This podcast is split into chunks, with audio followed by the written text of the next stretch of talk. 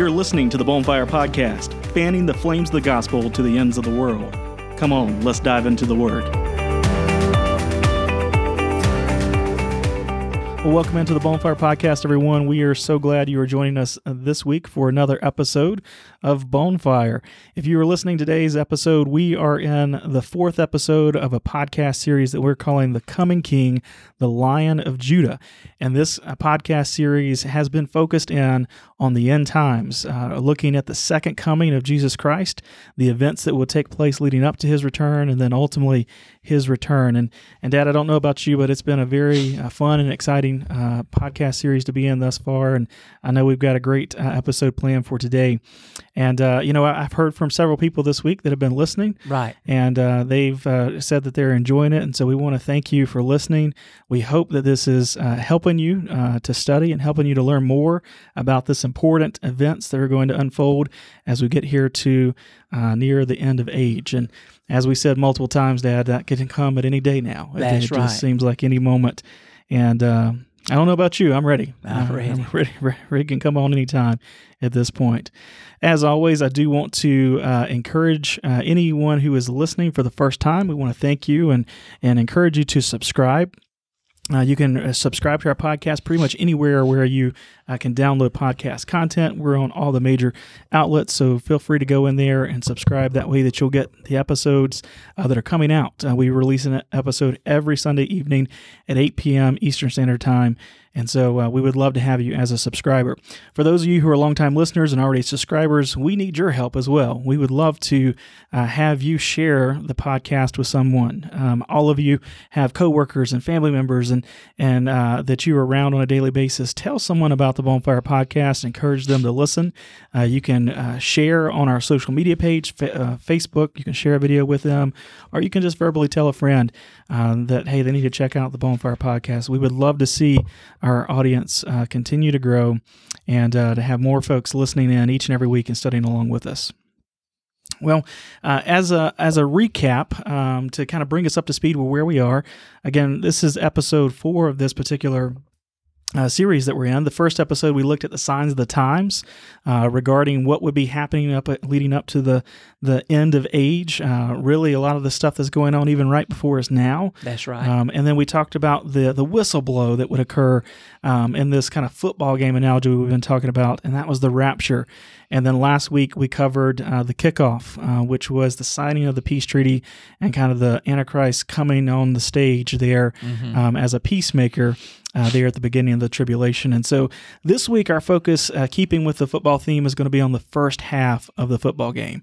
Looking at the first half of the tribulation, um, uh, that's what we're going to be focused in on today. Now, for those of you who are listening, remember the tribulation, the Bible tells us, is a seven year period where God's judgment will be poured out on the earth.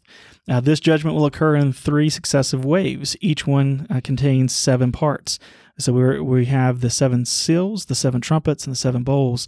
Uh, this week we'll be looking really at the seven seals, and, and really the first six seals represent that first half um, of the the football game, if you will. And so that will be our focus uh, today is looking at those uh, the seven seals uh, that will be broken.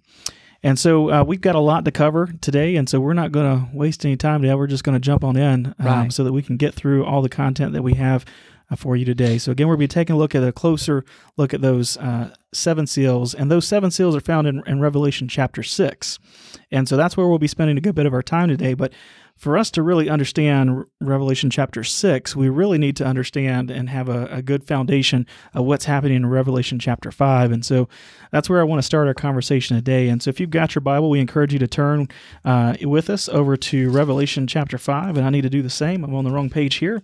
And uh, we're going to be looking uh, at verses 1 through 7. 1 through 7, Revelation chapter 5. And so I'll go ahead and read that for us now. And it says, And I saw at the right hand of him who sat on the throne a scroll written inside and on the back, sealed with seven seals. Then I saw a strong angel proclaiming with a loud voice, Who is worthy to open the scroll and loose its seals? And no one in heaven or earth or under earth was able to open the scroll or to look at it. So I wept much, because no one was found worthy to open and read the scroll or to look at it.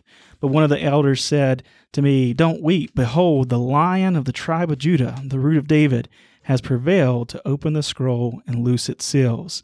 And I look and behold, in the midst of the throne of the four living creatures, and in the midst of the elders, stood a lamb as though it had been slain, having seven horns and seven eyes, and which were the seven spirits of God sent out all over the earth.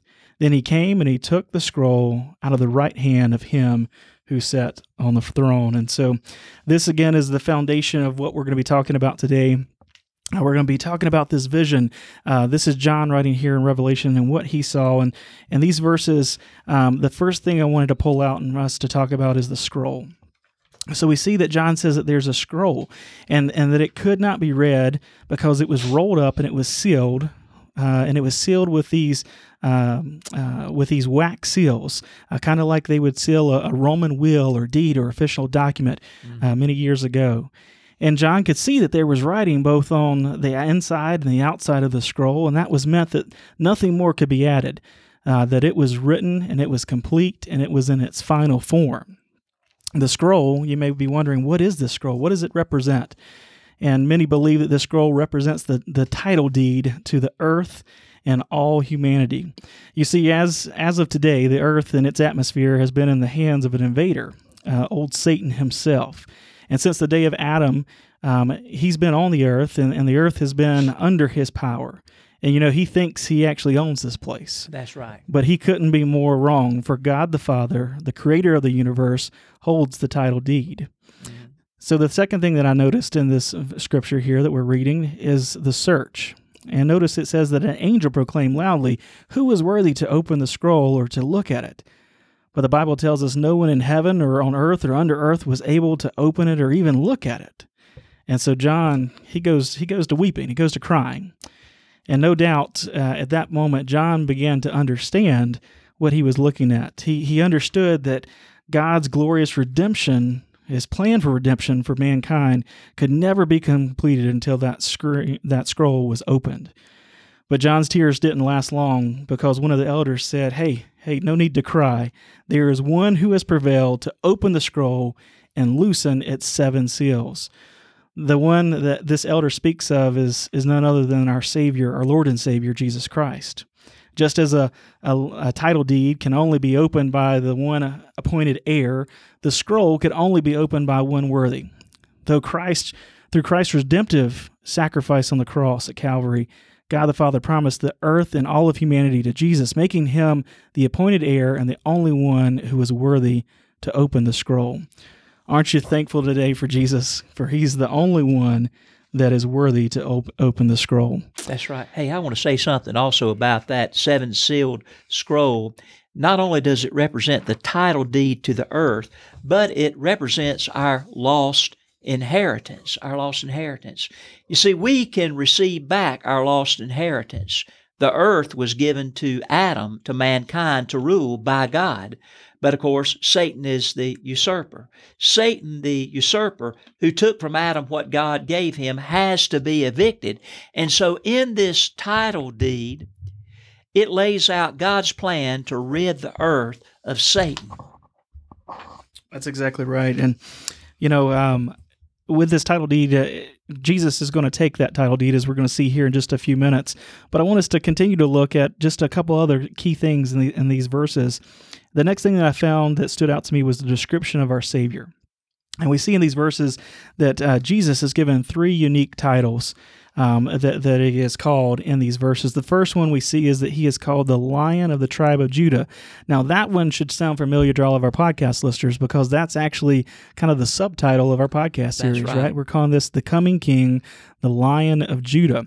This is a reference to Genesis chapter 49, where Jacob prophetically gave a scepter to Judah and made it the tribe of kings. David was from the tribe of Judah, and, and ultimately so was Jesus. So the image of a lion speaks to the dignity, the sovereignty, the courage, and the victory. And Jesus is the only person from the tribe of Judah to ever fit all of those definitions. That's right. He is the lion of Judah. The next name that is or title that is given to Jesus in these in this scripture is uh, he is referred to as the root of David. Now this means that he brought David into existence, but from his humanity, um, as far as that's concerned, Jesus is actually in the root of David. He came from David. Right. And but here it says he's the root of David. So this shows that God is is eternal, right? He Right. is both um, the one who brought David into existence.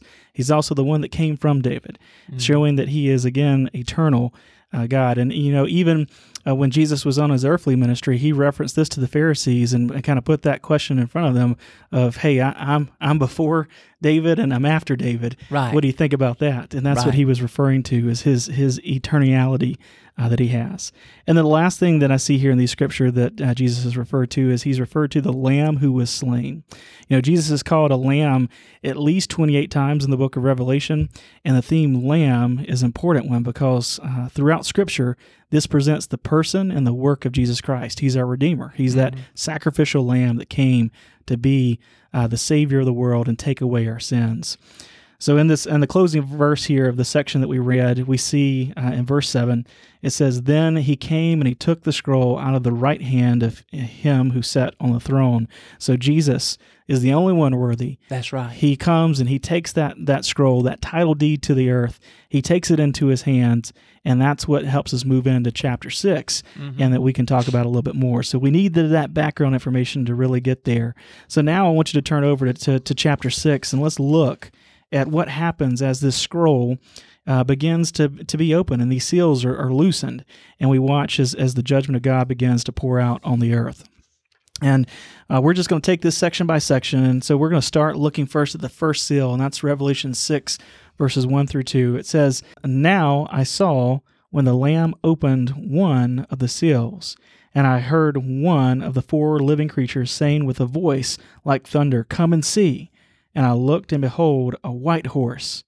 And he who sat on it had a bow, and a crown was given to him, and he went out conquering and to conquer. Now, Dad, in, in this particular uh, section, um, this first horseman, which we're going to be talking about four four horsemen uh, here, this is the white horse, and the white horse and his rider uh, represents the prince that shall come. We talked about that last week, and Daniel was referred to the prince that shall come, and that's ultimately the Antichrist. And so this first seal being broken is the Antichrist coming in uh, to the world. And remember, the Antichrist is going to show up initially, and he's going to be a peacemaker. And he's going to come on the scene, and he's going to have all the right answers. He's going to be able to talk smoothly, and and he's going to be able to, um, you know, really just uh, put everyone at ease because he's got all the answers. But he's quickly going to turn to what it says is the second part of verse uh, two. There, he's going to become a conqueror, and he's going to move from victory to victory um, as he goes around conquering the world and ultimately becoming uh, a dictator of the world. That's right. That's right. You know, I want to go back to uh, something that you read in verse 1 of chapter 6 when one of the four living creatures spoke. And he spoke with a voice like thunder and said, Come and see. Thunder signals the coming of a storm.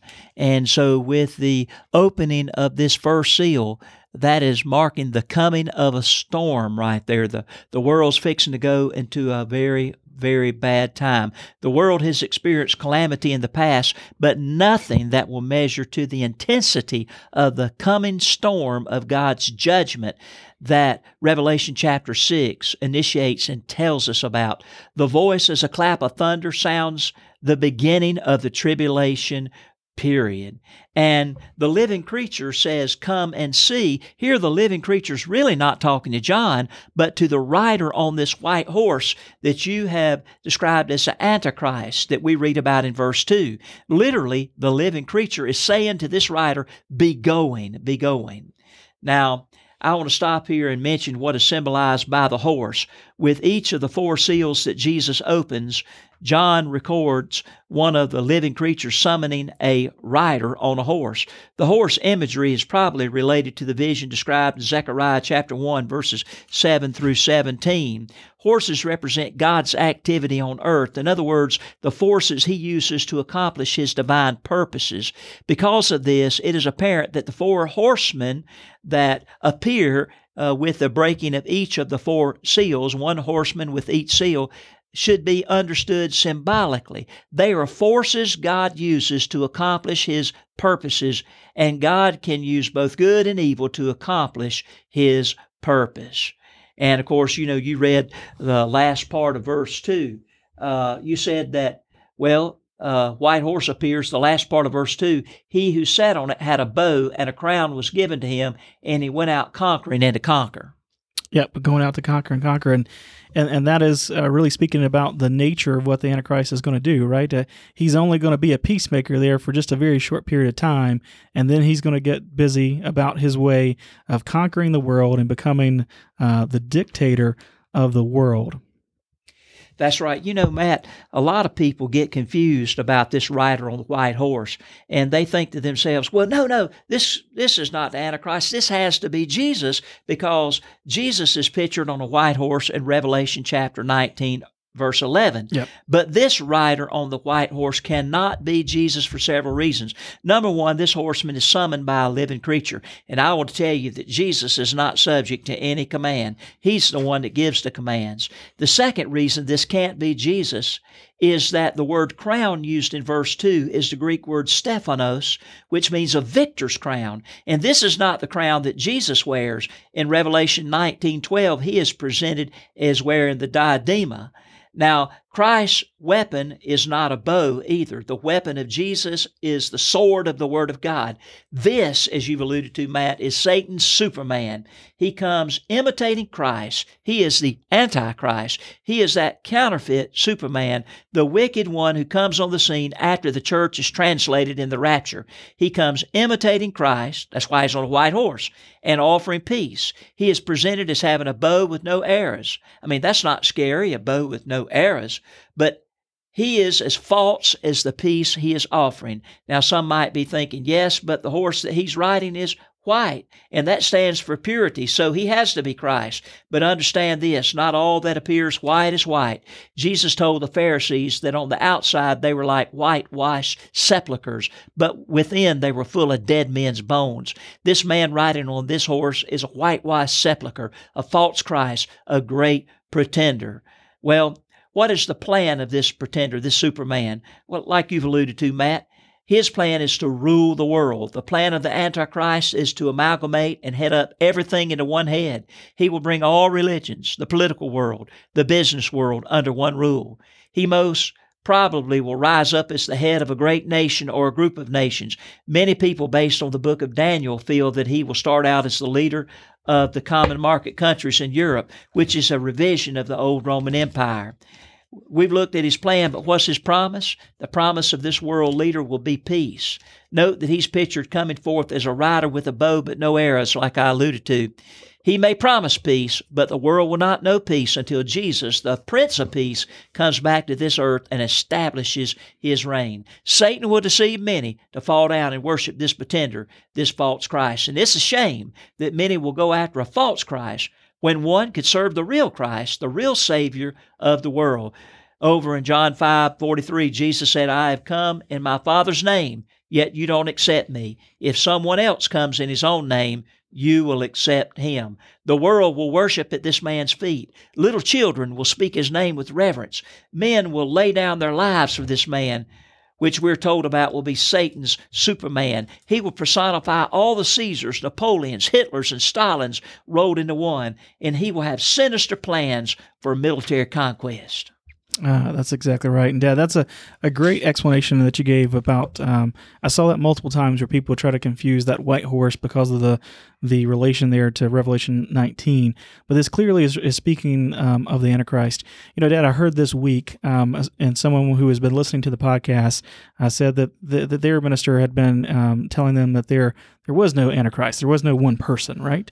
Um, and so uh, this this scripture here, along with what we covered last week and and really even the week before, uh, just goes uh, in stark contrast to that. That clearly there is going to be this one person, this world leader that's going to rise that's going to be the man um, of Satan, um, or, or his Superman, as you called him, who's going to come on the stage and, and he's going to deceive and he's going to, again, smooth talk and, and, and try to, to get everyone to come and to under him and to look for him for, for all their needs to be met. And ultimately, that's going to be the Antichrist. The Bible is very clear that the Antichrist is a real person and, and one day he's going to show up on the scene. That's exactly right. You cannot believe the Bible and not believe in the Antichrist, in my opinion. That's exactly right. Well, Dad, uh, let's look now at the second seal uh, that, that's going to be opened, and that's Revelation uh, chapter 6, verses 3 and 4. So let's read forward there. It says, When he opened the second seal, I heard the second living cre- creature saying, Come and see. And another horse, fiery red, went out, and it was granted to the one who sat on it to take peace from the earth, and that the people should kill one another and be given to him uh, a great sword. And so we see here the second seal, there is a red horse. Now, this red horse, red obviously um, it typically identifies blood. Mm. And when we think of red, we think blood. And so this is going to be the horse that's going to come and, and represent war uh, that's going to break out. You know, when Jesus was talking in Matthew 24, he said there are going to be uh, wars and rumors of wars, and nation will rise against nation, mm. and uh, kingdom against kingdom. And, and this is what's going to occur in this, this second seal here that we're going to see that all of these nations of the world are going to become uh, at odds with one another. Even though the, the Antichrist was there initially, there was this time of peace. It's going to be very short lived, as we said, and eventually it's going to turn into kind of mass chaos as everyone begins to look out for themselves and begin to fight against each other. You know, Dad, one of the things that I took out of this section here is uh, that this rider and, and his horse are going to take peace from the earth. Mm-hmm. You know, peace is something that is so valuable. Everyone wants it. That's right. And uh, and and you really want it when you don't have it. You, you realize how much it means to you. Right. The world is going to have no peace whatsoever violence, murder, and bloodshed are going to be the norm.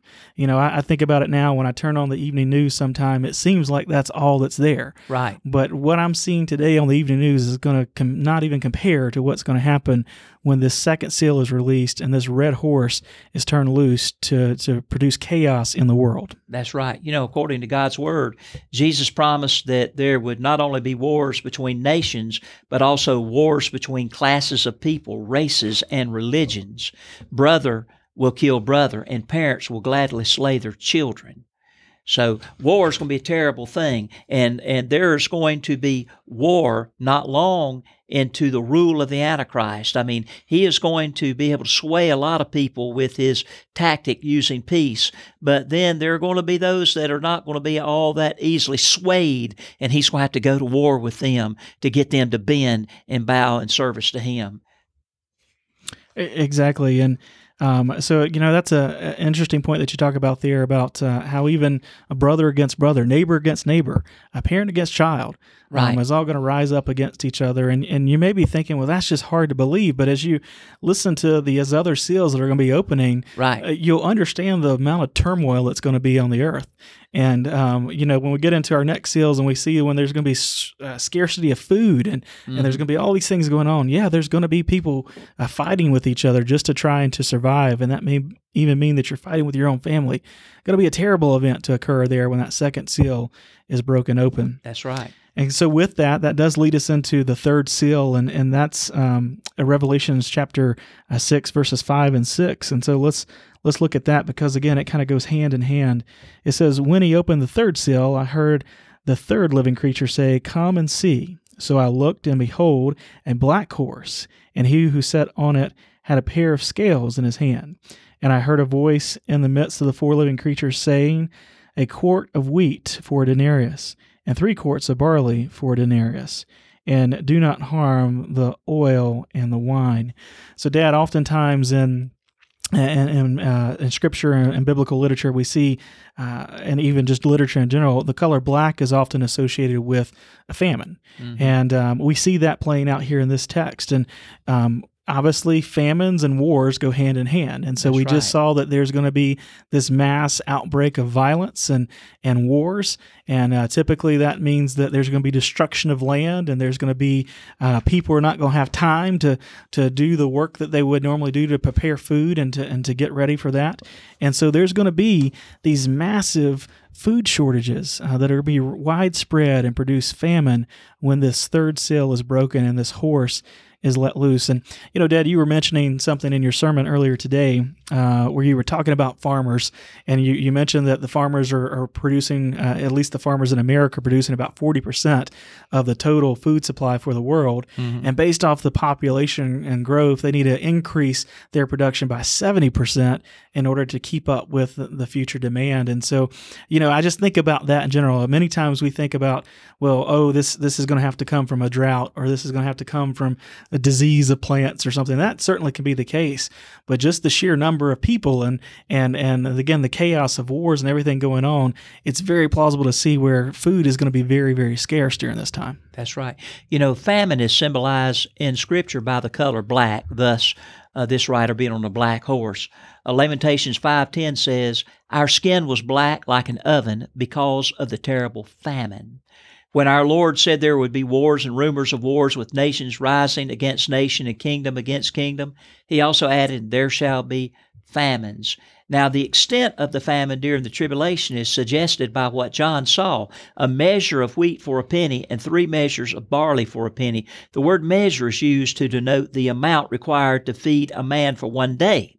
The penny was the daily wage of a laborer during John's time. What John is saying is that the famine that is going to come during the tribulation as a result of wars will be so severe that food will be scarce and will be extremely expensive. It will cost a man a whole, a whole day's wage just to feed himself. So if you make $100 a day, then it will cost you $100 just for you to eat barely enough to get by during the tribulation. And then you wouldn't have anything left for your wife and children.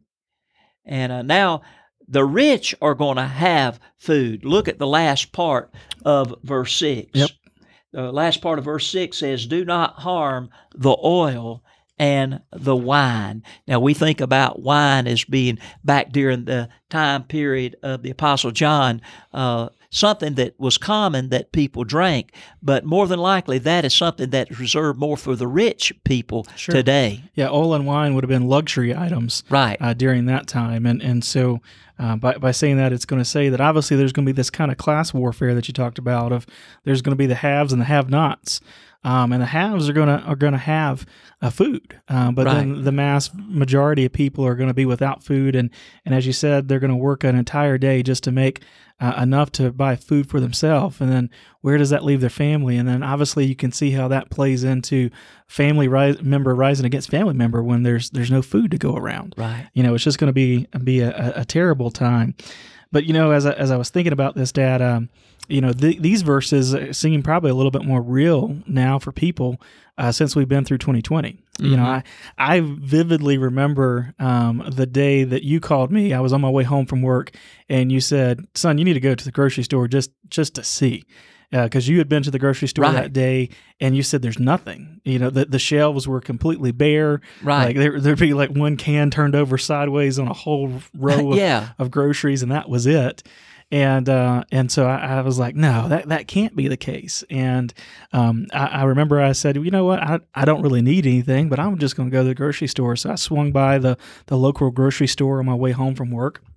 And actually, I was on the phone with you still as I walked through there, and I couldn't believe my eyes. Yeah. Uh, because, I mean, entire freezer section completely gone, uh, entire shelves where there were bread, none whatsoever. Uh, the produce department absolutely nothing left, not even a single orange or apple on the shelf. Mm-hmm. And um, so, uh, because we've lived through that, I believe it helps people to understand uh, just a little taste uh, of what it's going to be like. Thankfully, it's improved for us, but just in those few days there, as we were kind of getting in the, the early onset of the pandemic, a very scary time uh, when there was no food uh, to go around. You know, if the United States government had not stepped in and made it uh, against the law to price gouge, we would have been paying a whole lot more for food uh, just several months ago when these shelves were empty because demand increases the price. It's a law of economics. Mm-hmm. That's exactly right. So I know many of you probably experienced the same thing in 2020. And, and again, we're not trying to insinuate that we're living in the tribulation. Right. We clearly talked about that in our previous episodes. Um, but I just thought it was it was such a just a moment that stuck with me uh, to walk through the grocery store and literally see nothing. Um, and you know, there were people running with buggies and and they were trying to get food, but there was no food to get. But they were trying to find anything that Right. they possibly could. And I just remember sitting there, standing there in the grocery store, and thinking, I was like, man. This is what it's going to look like uh, when when the tribulation comes. This is Right. this is exactly what John was talking about uh, there in Revelation. So, the third seal, the black horse, representing the famine that, that will occur. Well, Dad, let's move on and, and let's look at this fourth seal uh, that is to come. And Revelations uh, chapter 6, verses 7 uh, and 8. And so let's read that together. It says, When he opened the fourth seal, I heard the voice of the fourth living creature saying, Come and see. So I looked, and behold, a pale horse. And the name um, of him who rode on it was Death, and Hades followed with him. And power was given to him um, over the fourth of the earth to kill with a sword, with hunger, with death, and by the beast of the earth. And so uh, here we see our fourth horse of the, of the four uh, horsemen here. And uh, uh, this uh, horse represents death and Hades. That that's clearly de- described here or told to us what this is. And so we see that death comes and it comes to claim the bodies, and Hades is following behind them to claim the souls of the dead. Uh, and to, and to take them away. So there's going to be mass casualty that's going to occur um, at this time. And you say, well, how exactly is that going to happen? Well, we see the Bible tells us here there's a couple weapons that uh, this rider of death is going to have at his disposal. There's going to be swords. So obviously, there's going to be death from all of those wars and fighting that's going on. Uh, there's going to be hunger, which obviously is going to come from the the the leftover of the famines and everything else that we're seeing. Uh, uh, death in general, which come from pestilence. You know, we see the word pestilence used in Matthew 24 uh, when Jesus is talking about end times. And uh, what is a pestilence? Well, uh, for me, a pestilence is something just doesn't seem to ever go away. And many would say, think about what we're going through right now. Could it be uh, pandemics or, or viruses or, or sickness that spreads over the earth uh, that's just going to kill roughly a, a fourth of all the earth's in, inhabitants? You know, one of the modern means of warfare today is biological warfare. And many countries, even China, you know, that lab where I think this coronavirus came from, I believe they're testing things there, and probably many other countries uh, uh, testing for germ warfare, testing for biological warfare, uh, and also testing to wipe out certain segments of the population. You know, honing down a disease to where it kills certain people. I Yeah. mean, that's that's coming on the scene. Exactly. Yeah. I mean, we were looking at some uh, literature not too long ago, Dad. You and I were talking uh, that they're tailored um, biological weapons that, that are getting down to specific genes, Mm-hmm. um, where they can can pick exactly the traits that they want to to go after. Right. Um, thereby being able to tailor your weapon to whatever person or group of people that you want to take out. And so uh, that's clearly some scary stuff uh, Right. that's going on. And, and I would agree with you. It seems uh, now, you know, you don't hear as much about nuclear arm race. Obviously, there's still a, a good bit of that going on. Uh, but I think things have turned more technical now and they're looking at biologic warfare. And that would fit hand in hand with, with what we're seeing here uh, in Revelation chapter, uh, chapter 6. mm-hmm. And then the last thing that's at uh, the exposure was the beast of the earth. Now I found this one interesting here, um, but even even the beast of the earth uh, will, will turn on on humanity and and uh, be able to devour um, uh, the the inhabitants of the earth. I mean, it's just going to be an unreal scenario when that fourth seal breaks uh, loose and and death is allowed to just parade across the earth uh, taking the inhabitants, uh, taking the life of the inhabitants, and Hades following behind it uh, to claim their souls. That's right. You know, if you look up the word uh, wild beast or beast in the dictionary, the definition may define a beast only as a f- four footed mammal. Someone has pointed out that rats have been responsible for killing more people than all the wars of history.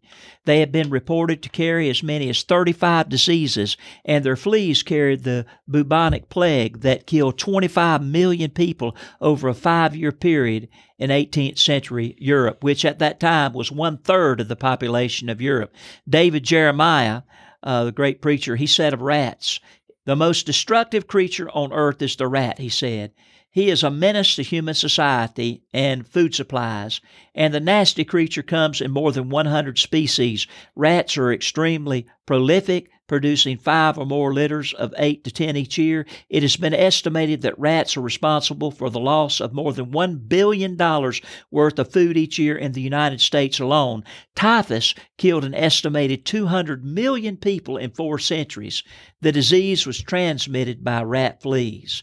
Well, this information gives us an idea of how wild animals could contribute to the death on a worldwide scale.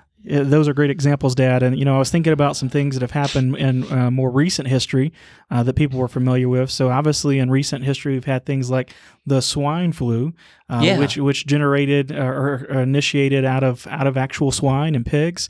We've also had bird flu, yeah. Uh, that's been around, and and some of the variants of MERS and SARS and different respiratory viruses um, that um, ha- have gone around in recent years. Many of those do have an animal origin, um, com- yeah, coming from monkeys, right? Mm-hmm. You know, mm-hmm. coming from uh, unclean sanitation areas where these animals are, and and sometimes ingestion of the meat of these animals um, is is uh, definitely po- possible.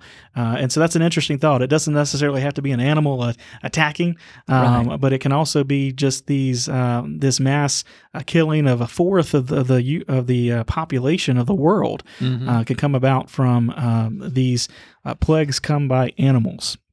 And so uh, that's what we see there in that, that seal is, is just massive death. And, and you know, I, I tried to just put in my mind like you know how much is a fourth? Uh, you know like that that's just a hard number to put your your mind around but um, you know it's just unbelievable how much death is going to be uh, there and present um, at that time when that uh, rider of death comes through uh, taking again the lives of of those who are um, alive and, and hades following behind it taking the souls with them so it's going to be a terrible terrible seal to be broken well, Dad, moving on to um, our next seal, we got the fifth seal here, and that's Revelation uh, 9 through 11. And so I want to read uh, that for us now. It says, When he opened the fifth seal, I saw under the altar the souls of those who had been slain for the word of God and for the testimony which they held.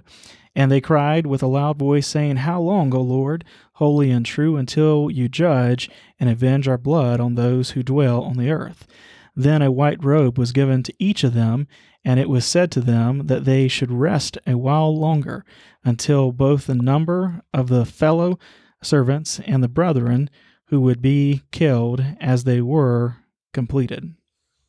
And so, in this uh, particular seal here, uh, we have have something interesting happening here. This is what's known as the cry of the martyrs.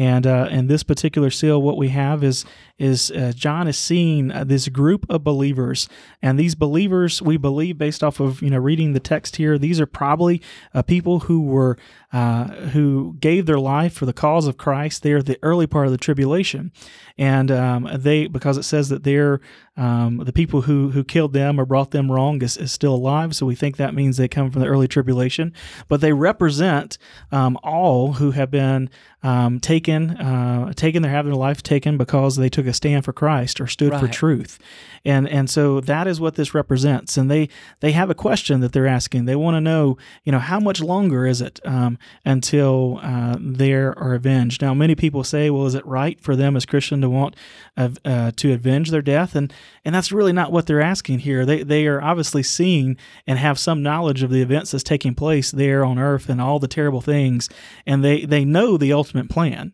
Right. Um, but they don't know God's time. Right. And and they just want to know basically when is it going to be over? When yeah. when are you going to put an end to this uh, so that that everything can be healed and put back into order? And and so it sees we see there that they are given white robes, and you know that uh, gives us um, some encouragement uh, to know that um, those who have died for the cause of Christ that they are going to be taken care of. Uh, they are in heaven and are going to be given their white robes. But it also stands to encourage us uh, in case we are, are, called upon that ourselves. You know, Dad, we've we've talked about it many times that uh, persecution of Christians is on its way. Oh yeah. Um, now we haven't seen that much here in the United States, but it is clearly already in play uh, pretty much everywhere else in the world. The United States has been lucky uh, that we haven't had to face a real severe persecution, uh, but with everything happening on in our, our government and the political nature, uh, you can see the writing on the wall that persecution is coming uh, to us not too long from now. I tell you, even if you vote for a political party that's not in power, the the political par- party that's in power will persecute you. We're seeing that today. We talked about that. And of course, evangelical Christians are going to be the target of evil and wicked people, even in the United States, because of the things that we stand for that is against the norm. Now, did you know that the chief weapon that Satan will use to kill martyrs during the Great Tribulation is going to be the guillotine. And if not the guillotine, he will use another weapon of decapitation. Over in Revelation chapter 20, verse 4, John writes, Then I saw the souls of those who had been beheaded for their witness to Jesus and for the Word of God, who had not worshipped the beast or his image and had not received his mark on their foreheads. In other words, had not worshiped the Antichrist. Did you know back on February the 15th, uh, 2015, soon to be the sixth anniversary of this, uh, was the beheading of 20 Coptic Christians and one Ghanaian by the brutal followers of Muhammad known as ISIS or the Islamic State. The Copts, all Christians, were poor laborers. Like so many in the Middle East, they were forced to leave their countries to search for work, in this case, going to Libya to try to support their families back at home. They were kidnapped by ISIS for one reason because they were Christians. They were executed by ISIS for one reason because they were Christians. Accounts of their initial kidnapping speak of ISIS moving through the facility where the Copts were living, demanding to know where the followers of the cross were staying. After they were kidnapped, they were dressed in orange jumpsuits and made to kneel down in the sand. Behind each one stood an ISIS executioner dressed completely in black. Before they were beheaded, one of the executioners taunted the West, pointing his knife across the ocean to the coast of Italy, just across the sea.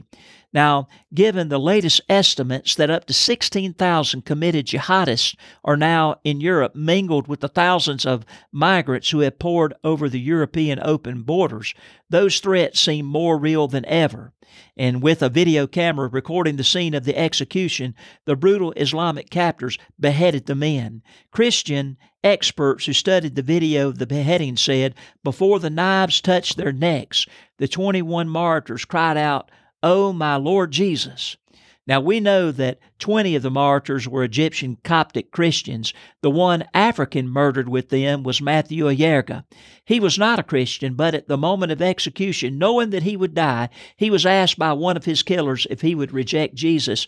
He turned to his companions and said, Their God is my God.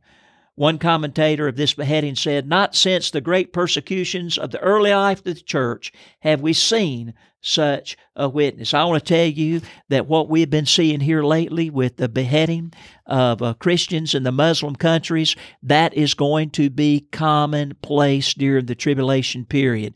And people will, yes, they will uh, have the opportunity to be saved, those that's left behind during the tribulation, but they will pay a dear price. They'll, they'll pay the price with their own life to stand up for Jesus. Mm, yeah, that's that's exactly right. And so uh, we, we see that these martyrs, they again, they cry out and they want to know.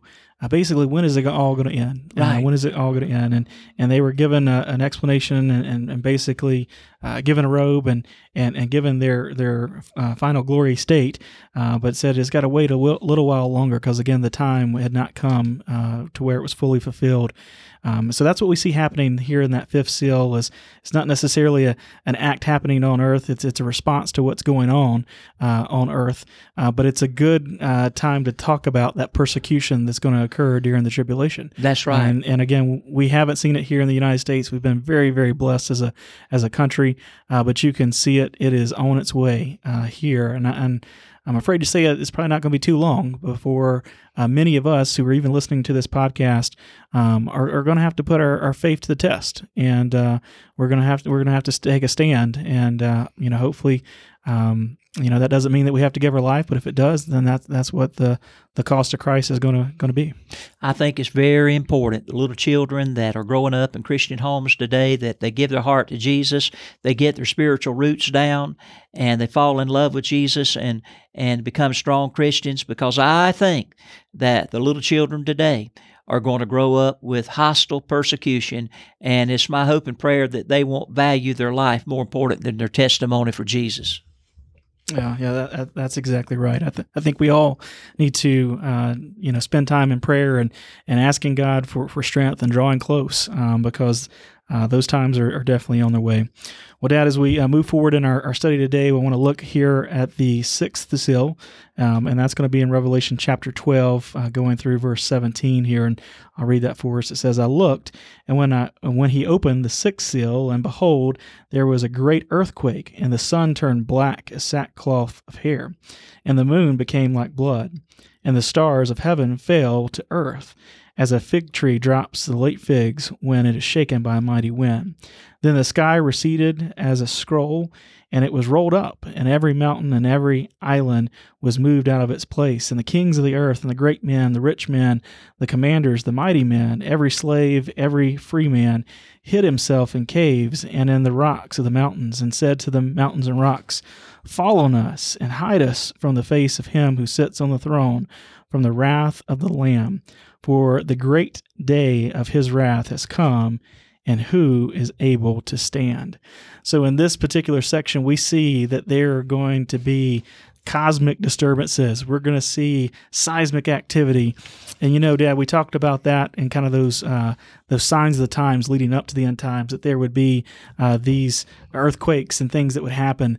But what's described here is is is something like we've never seen before. That's you right. Know, the sun to go completely and utterly black. Uh, more so than what we would see in say an eclipse, uh, that it's going to lose its light altogether.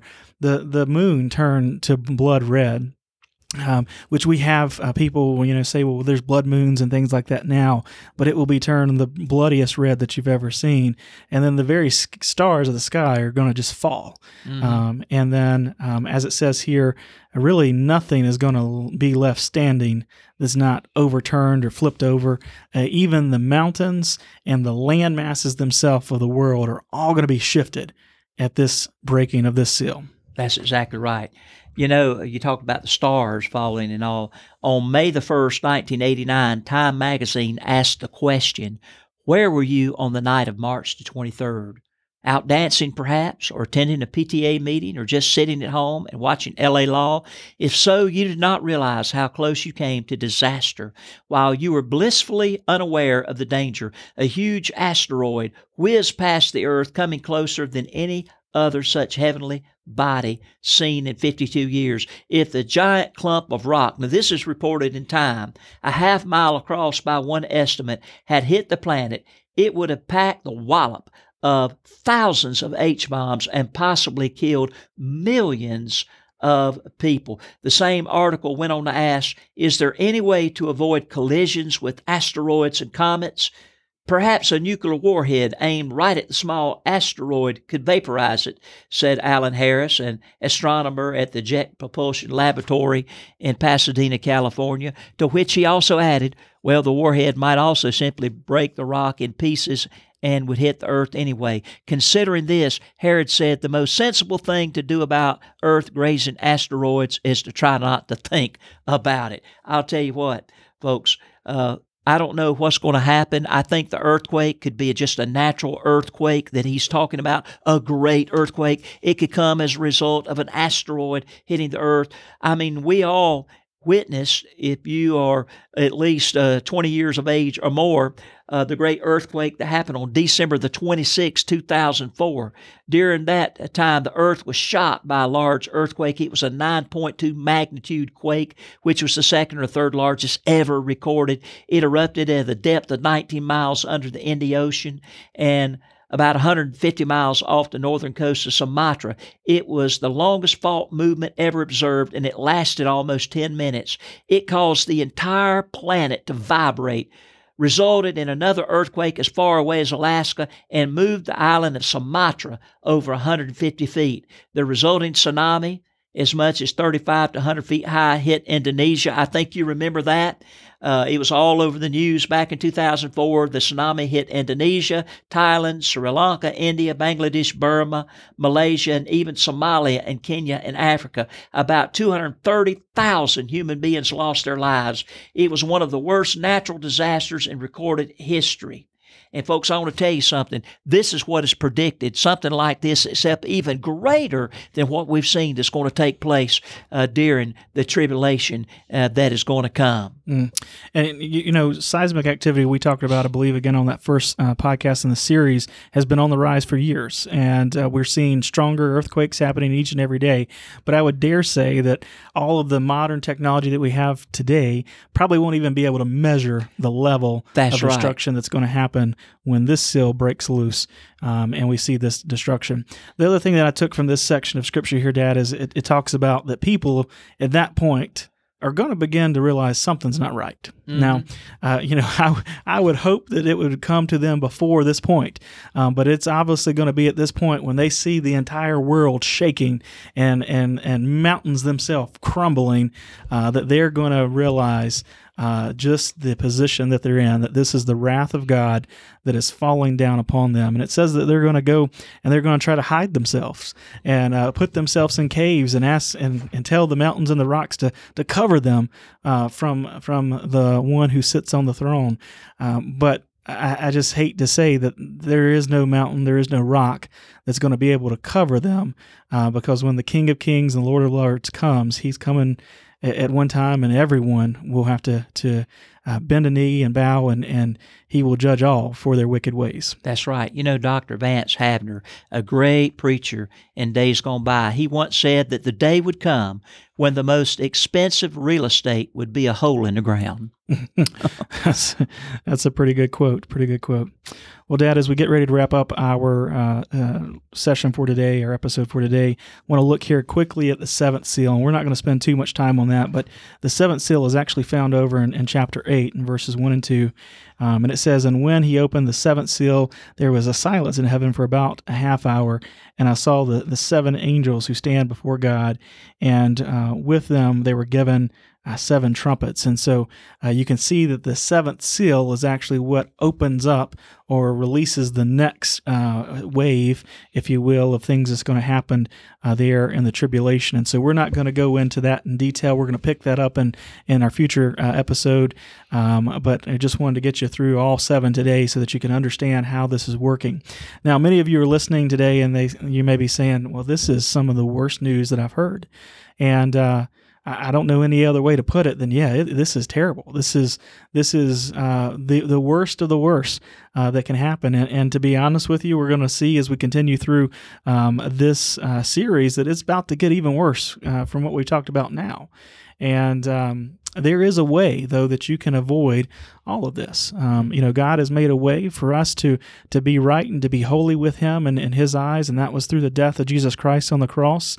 And we have time now uh, that we can accept Him as our personal Lord and Savior, and that we can let Him be Lord of our life. And if we uh, take the opportunity to accept what He did for us, the free gift um, of salvation that was paid for us on Calvary, that uh, we can avoid the tribulation. Right. Uh, we can be taken to heaven and and and be uh, safe and and and there with the throne around the throne, worshiping God uh, while uh, the judgment is being poured out on earth. And Dad, I just I don't want anyone to to have to go through and and to live through uh, what we're reading in these pages.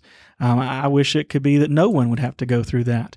Um, but um, unfortunately, there are going to be people who are not going to accept. They're not going to take the free gift of salvation. I would just hope that if it's anyone who's listening to our voice today, that you would think seriously about this. If you've never accepted Jesus Christ as your Lord and Savior, today is the day to do it. Uh, he can come back at any time. There's nothing really left on the prof- prophetic calendar to happen other than for the church to rise. Mm-hmm. And that's the next thing.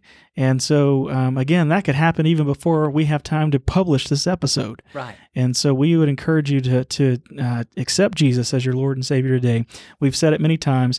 It's a very simple process. You accept who Jesus is and what He did for you. You confess that you're a sinner, and you believe and put your trust in Him, and re- turn from those sins, repent from those, and, and try to move in, a, in an opposite direction to live for Him. Uh, that's what it takes to be a Christian. And we'd love to help you do that. Uh, we can go in that in more detail if you want to reach out to us. You can email us at bonfireministries at gmail.com or you can contact us through our social media if you'd like to know more about becoming a Christian. We would love to have uh, that conversation with you and to share with you how you can accept Him today please don't put it off. Don't delay. Well, Dad, this has been a, an outstanding episode. A lot of information here, a lot of content. I know our listeners, um, uh, several of them have listened to episodes multiple times trying to, to understand it and take it all in. And I would encourage them to do that again for this and to read and to study and to pray uh, for God's understanding as we talk about these heavy topics. But I appreciate you being here today with me. And Thank you, man. Um, Enjoyed it. Yeah. I, I pray uh, that uh, everyone just takes this to heart, what we're covering today, because it's serious stuff. Right. Will you pray us out of here? Sure. Our Heavenly Father, we thank you for giving Matt and I the opportunity to explain the Word of God, uh, to talk about the things that have been put in the Bible uh, to remind us of what is going to take place in the future. And we don't believe it's going to be a long time, it could be soon.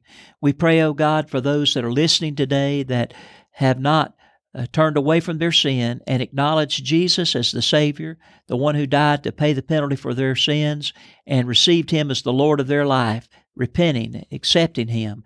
I pray, God, that in their heart they will ask you to forgive them right now, turn away from their sin, and ask you to come and live in their life and change them and and pledge to live for you all the days of their life, to be a follower of yours. God, we pray that there will be people that will make decisions like this because you have given us your word to let us know what's going to happen. And God, we see all these uh, all these things setting up. The pieces are on the chessboard already. They're be, they're getting ready to move. So help us, God, uh, to be more uh, serious about spreading uh, the urgency about accepting Christ, uh, spreading the news of the urgency of doing that. And I pray, God, that you would just please cause folks to receive Him today before it's too late. In Jesus' name, amen. amen. Thank you for listening to this episode of the Bonfire Podcast. We encourage you to subscribe wherever you stream your podcast content. Also, be sure to rate us on iTunes and Facebook so that others will know about the podcast. If you have a question that you'd like to see us address on an episode, feel free to email us at bonfireministries at gmail.com.